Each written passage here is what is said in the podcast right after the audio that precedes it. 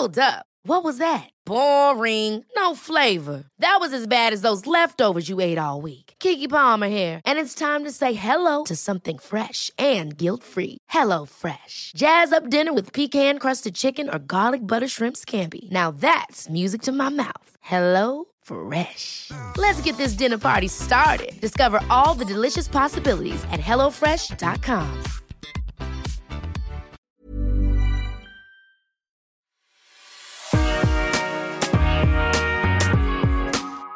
Hello, and welcome to Everything Else, the FT Culture Podcast. I'm Grizz. And I'm Al.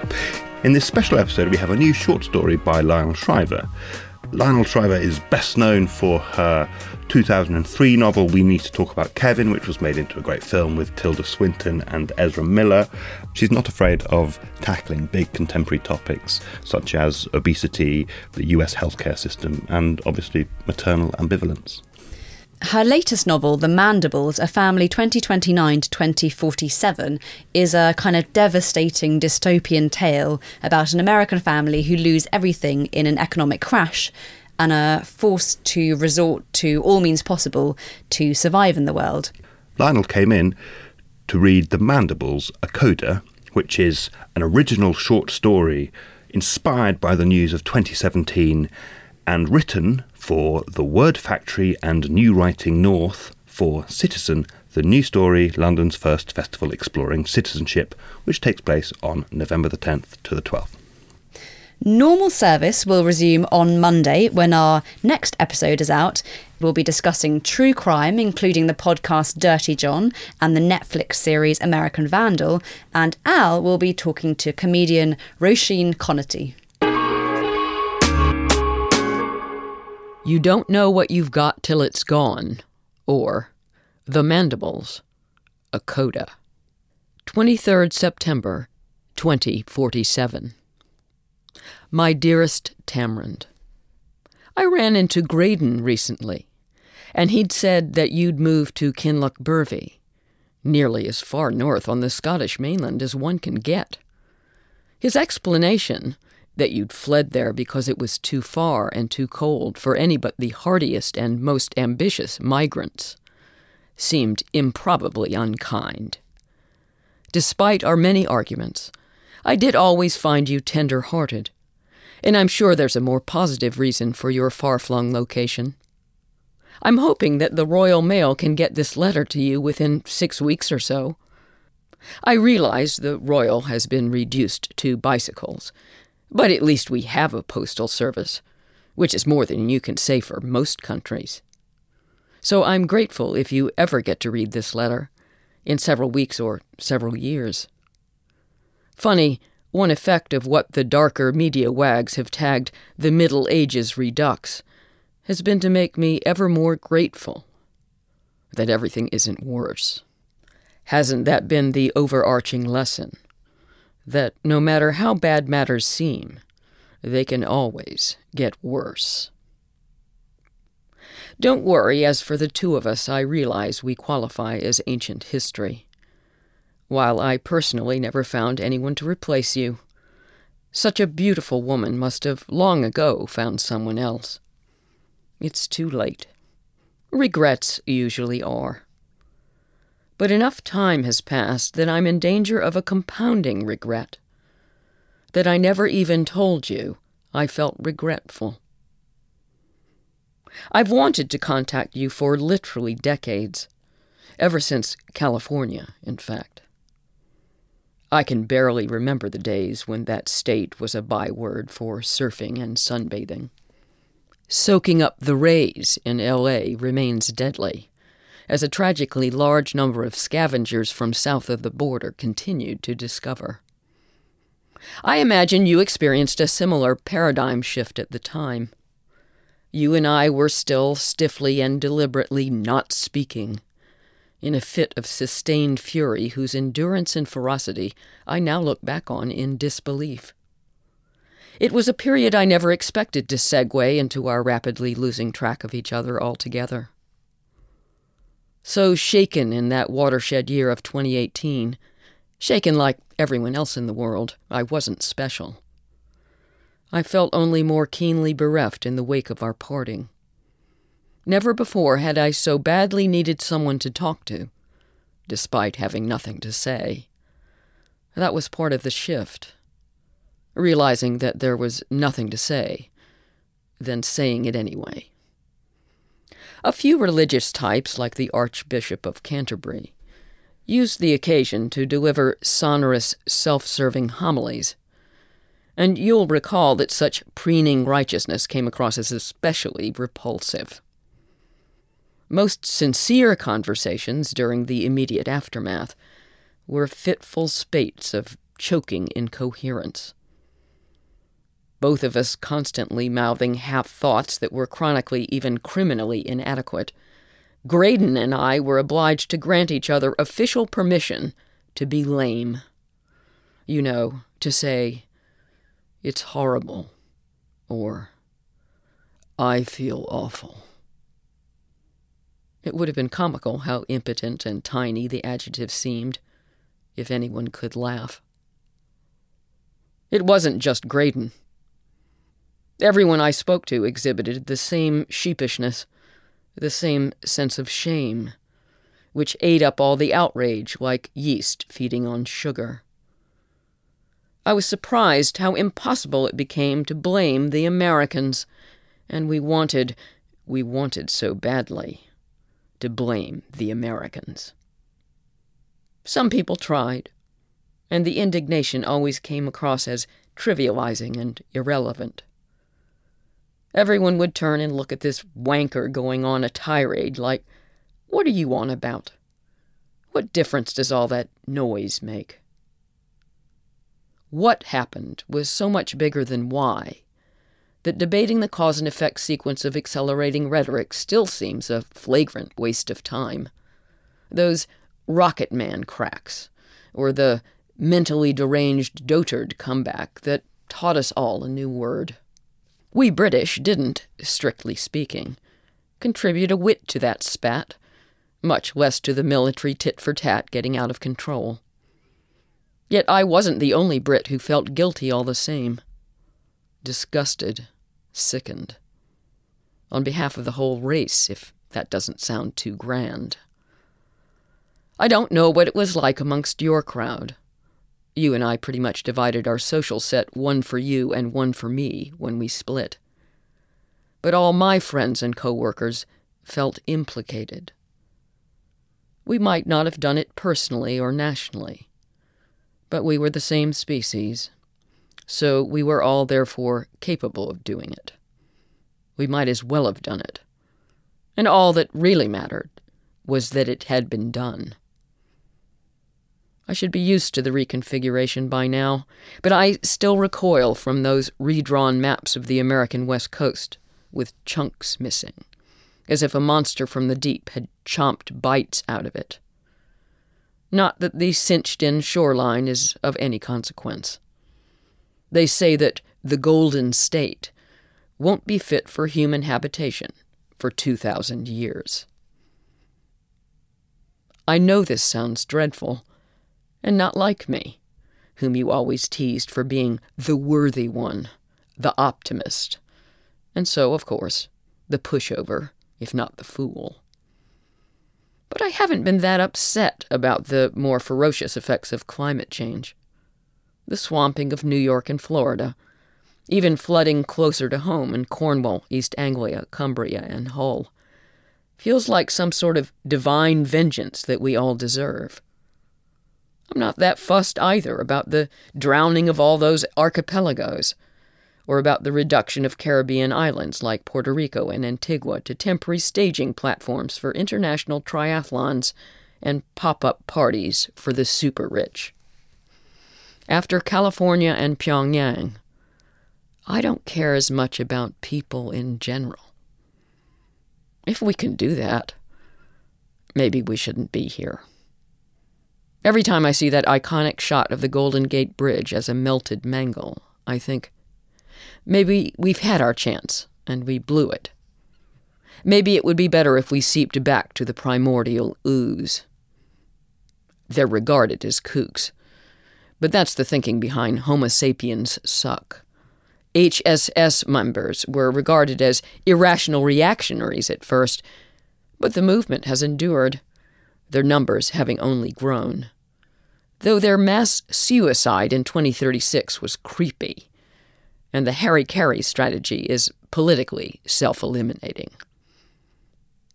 Me, I look at the handful of other animals that are left, and I think, the deer wouldn't have done this, the dogs wouldn't, not even the insects. Giving the planet over to mold, viruses, roaches, and microbes sounds like a step up. I know, I know. Surely this can't be the same Alex Carver. Well, no, it isn't. I didn't used to think people change much, and now I know. I was changed, and everyone else I know was too. I couldn't say for better or worse, but I do know we're different. Hilariously, the big divide used to be whether you were raised with the internet. The internet. Maybe I should feel melancholy about the wondrous days before the web was abandoned to thieves and drug lords, when you could sit at your keyboard and order a toaster. But I don't. That's one of the changes. I don't care about toast. Unlike the dim specter of World War II that haunted us, if anything, too little as kids, and in comparison to Pyongyang, Hiroshima was a firecracker, a sparkler, nay, a magnolia scented gift candle. Now we have generations raised in the shadow of hydrogen exchange. They don't care about toast either. Sorry. I did say I felt grateful, the way we are all indeed supposed to feel grateful if sourly so. On our knees in relief that the Chinese exercised such superhuman restraint. They didn't flatten D.C., if not the entire eastern seaboard and a range of American allies like us besides. Even after all that fallout drifted on Shenyang, Changchun, and Harbin, not to mention the radiation that actually reached Beijing. That city had already become such a toxic porridge, barely darker at night than during the day, that I don't know how they knew the difference. So there still is a United States, after a fashion. There's even still a North Korea, to everyone's astonishment, with the same regime. I've never understood why a bloke that fat would have been freakishly out of Pyongyang for a skiing holiday. About all those bombs did to Kim Jong un was melt his artificial snow. Nevertheless, the lesson is that you can use these things and get away with it. I can't remember the last time I heard a politician utter the word deterrence. These arsenals no longer have to do with prevention. Ever since California, it seems as if Pakistan really might hit India over Kashmir, and Iran really might nuke the Saudis should they happen to feel like it. It's a literally braver new world. This whole never again movement is for us proles. For governments, it's open season. We've unlocked the toy box, which you've heard before no fewer than a million times. I warned you that I didn't have anything fresh to contribute. I can feel the staleness of nearly every line in this letter so far, and that's one of the changes in me. Maybe one you would applaud. I no longer regard myself as capable of original thought. I'm resigned, cheerfully so, that everything that comes into my head is obvious. I'm one of the Homo sapiens who suck. Still, I thought while I was at it I'd bring you up to speed on what I'm doing.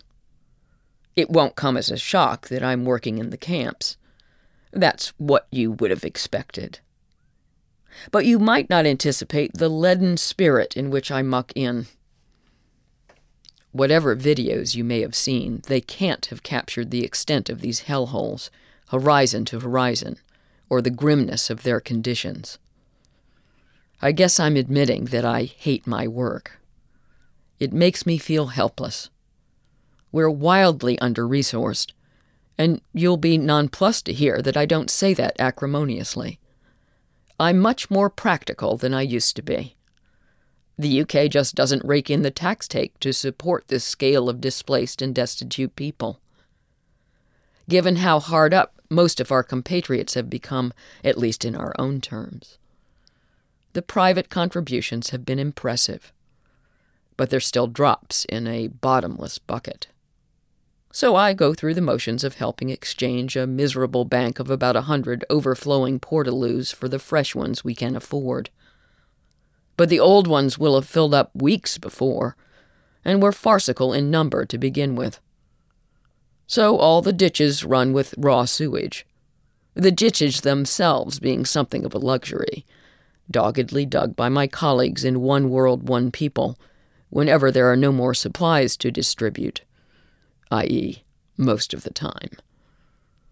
The sheer amount of shit is mostly amazing to me because I don't know where all these arrivals find the food to poop. When not fighting the usual cosmetic battle over having become as dynastic as the U.S. used to be, Seb Corbyn's government is trying to keep quiet how many migrants are starving. But all you have to do is look around. It's hardly subtle. As for the health care, it reminds me of those cartoons in which kids make a surgery out of a cardboard box and hang a sign out The doctor is in. Seriously, there's one clinic for what has to be 200,000 migrants in our camp alone, and the NHS, hanging on in name only, can barely keep it in cotton wool. They merely gesture toward controlling typhus and cholera. They're helpless in the face of the chloroquine resistant malaria that swept the UK since the invasion of tropical mosquitoes. Alas, it's not only wine making that warmer temperatures facilitate. I was appalled to hear a beleaguered medic mutter yesterday that, whether or not we like to admit it, contagion is the European friend because it keeps the incoming population down. In private, even the do gooders have become animals. I sometimes have conversations with you in my head while I'm announcing in a defeated drone to the queue snaking across the better part of Dorset that the food is finished. A fruitless formality. None of these people speak English. I worry whether our heated discussions in the old days were an early indication that we'd have ended up on opposite sides of this crisis. Although does a state of affairs qualify as a crisis when it carries on for years? But I refuse to believe we'd seriously differ. Faced with the suffering of real people, some of whom, incredibly, still manage to communicate a wan, fatalistic sense of humor despite the language barriers. You'd be overwhelmed too, and not by hostility, but by compassion. We're dealing with tens of millions of people in the UK alone. Like me, you've heard higher estimates, which are clearly exaggerated. Who can't survive where they were born, whether from wars or desertification. I'm not sure if you call what's happened in the Middle East desertification when the region was desert to begin with. Desperate straits are not their fault. And in that big arbitrary lottery of where we happen to emerge from which womb, we could as well be in their shoes, or in their bloody, calloused bare feet, more like it. I'm often humbled by their generosity with one another, when they have so little to call their own. I've seen many a mother have her last sandy nutritional biscuit to split with another mother's child before the mizzle of migration turned to monsoon, Europe laid claim to an easy virtue, which came down to little more than speech making. Now we have to put our money, our time, our food, our land, and our cultural generosity where our mouths were. I'm sorry. That's what always drove you crazy, wasn't it? What you called my grandstanding, my proclivity for pontificating. I guess I haven't changed as much as I think. I realize it sounds puffed up, but I'm still convinced that the great southern exodus is the biggest test that the Western world has ever confronted, and I'm determined to help us pass it. Obviously, I'm familiar with the debate. If anything, we've over rehearsed the irony that to honor our values, we may have to sacrifice the very civilizations that gave rise to them. But the alternative is even worse betraying our values merely to save our shirts and to rescue our capacity to buy toasters. What of worth would be left to safeguard were Europe reduced to a clutter of monuments? The Arc de Triomphe, the Leaning Tower of Pisa now nearly lateral, the crumble of our parliament long ago abandoned to mice, all curated by hearts as stony as our ramparts. So I refuse to believe, whatever your views when you were 22, that at 53 you will have joined one of the private militias, or even joined the droves of our compatriots from Middle England who quietly fund those cretins. What's stalking our country is a virulent homicidal racism a word that we foolishly wore out decades ago, wasting it on inadvertent microaggressions, or on good hearted people using some slightly dated term that's been replaced by a trendier one. I feel positively nostalgic for mere marches, slogans, hate speech. We should be so lucky to worry only about hateful speech. For don't be fooled by their beguilingly historic rallying cry to fight the Second Battle of Britain. The reconstituted English Defence League is as bigoted as ever, but better armed. And many a local police force turns a blind eye to their antics. So we've been obliged to spare too large a portion of our volunteers to watch the gates and patrol the perimeter of Weymouth Refuge, lest we suffer a repeat of that infamous cricketback rampage through the camp in Essex last year. Meanwhile, that self nominated Naval Guard is prowling the whole coast, and they're sinking those boats, Trin. Looking on with blithe indifference as the passengers flail, or poling the thrashing bodies away from their gunwales until the water finally stops churning and the sea settles with the chilling calm of surrender and surcease. These patriots have turned the so called protection of our shores into a sport. I've heard that some of them keep track, as if notching their belts, of how many asylum seekers they've helped go under. The English Channel, the North and Irish Seas, our waters are becoming mass graves, which some ogre from that lunatic UK Preservation Party quipped last month is at least replenishing our fish stocks. The remark was widely reported. And I find it flat out impossible that you'd have any sympathy with such a grotesque idea of a joke. They say it's a war, but it isn't. These people have never done anything to us other than ask for our assistance. They only expect food and water, shelter, and health care, all of which are human rights. Whatever you may think of what's happened to our country, murdering tens, perhaps hundreds of thousands of innocent supplicants in cold blood is un British. Whatever else, we're a just people. So fine. Back in the day, you might have made a few comments about Romanian immigrants suppressing low skilled wages. Romanians. Ha!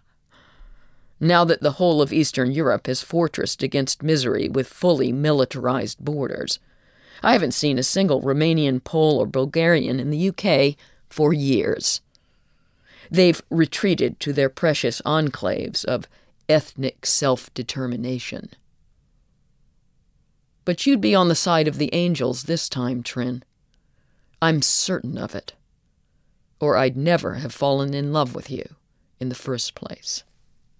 For we have no choice. Fresh water in the Middle East is minimal to non existent. I know we all hailed the treaty as a miracle, but still, the global moratorium on the burning of fossil fuels has left the whole region with no oil revenue, meaning no revenue, and massive unemployment. Honestly, can you really blame that poor Kuwaiti for blowing up Versailles? At least terrorism is a full time job. As for Africa, without the outlet of Europe, whose peoples have been contracting anyway, it was well on its way to a population of two billion or more. Yet between drought, the depletion of resources from natural increase, armed gangs scrapping over what little is left, and atrocious governance, the continent has become broadly unlivable. And I'm well tired of hearing, so then why do they all have such large families? The needy knocking on our door have already been born. They didn't choose to be here. Their parents didn't ask them how many siblings they wanted. So we have to put a sock in the chiding and deal. It is vital to whatever humanity remains to us. Ah, for the days that humanity was a synonym for decency. That we make room and share. Still, all right. That said, I confess I'm sad. I'll go that far. I do miss the days of taking a train from London to Edinburgh and staring out the window at the wide golden and green patchwork of rape and potatoes, rather than at dismal shanty towns of corrugated tin from abandoned farm buildings. I miss passing villages that still had pubs, with traditional compound handles like the Rose and Crown, the Coach and Horses, the Hare and Hounds, where the banter would be quick, boisterous, and backhandedly affectionate, rather than bitter, resentful, and completely sick. I'm saying that I miss England. Perhaps England as an ideal, which, like all ideals, reality has never lived up to at the best of times. But also the actual England that I fancy I remember well. It was a place where we had plenty of neighbors from elsewhere, but which still engendered a feeling that you were in a particular part of the world, with a distinctive sensibility. One that included, in my childhood anyway, an aversion to self pity, a capacity to keep your gob shut, a regard for what is and isn't your business, a bone dry drollery, and last but not least, a profound sense of fair play. Although I don't ridiculously idolize cream teas and warm beer, pensioners on bowling greens at twilight, box sets of East Enders or repeats of The Archers, soggy concerts at Glastonbury, or fractious family visits to Stonehenge. Now another illegal, excuse me, of course I mean unsanctioned, migrant camp. The shelter of those big rocks was presumably irresistible. I still believe it's possible to be sorrowful, a bit, about the decay of the country I grew up in. But I can only confide that sense of mourning privately to you, because you know how politics are these days, and one is so readily misunderstood. Any expression of patriotism, any backward looking wistfulness, gets interpreted as supporting the militias, which I detest and resist with every fiber of my being. Besides, if the scientists are right about the Make My Day asteroid, supposedly bigger than the moon, which continues to head point blank in our direction, that hurtling chunk of inanimate spite will be the ultimate leveler, won't it? Those dug in holdouts in the West will have nothing but a burnt coal to defend. All we'll have left is disembodied memories floating off into space of whether or not, up against it at the pointy end, we turned out to be total arseholes. Yet far more intense than my pining for a nation that may or may not have ever existed, and what moved me to write to you at such length, is my nostalgia for us. I miss you. And I don't think it's just that I miss being young. I miss kicking back in our flat in Shoreditch and watching W1A, when I'd explain to you how that, not even really a satire, portrayed exactly what it was like working for Tony Hall. You were lukewarm on the license fee.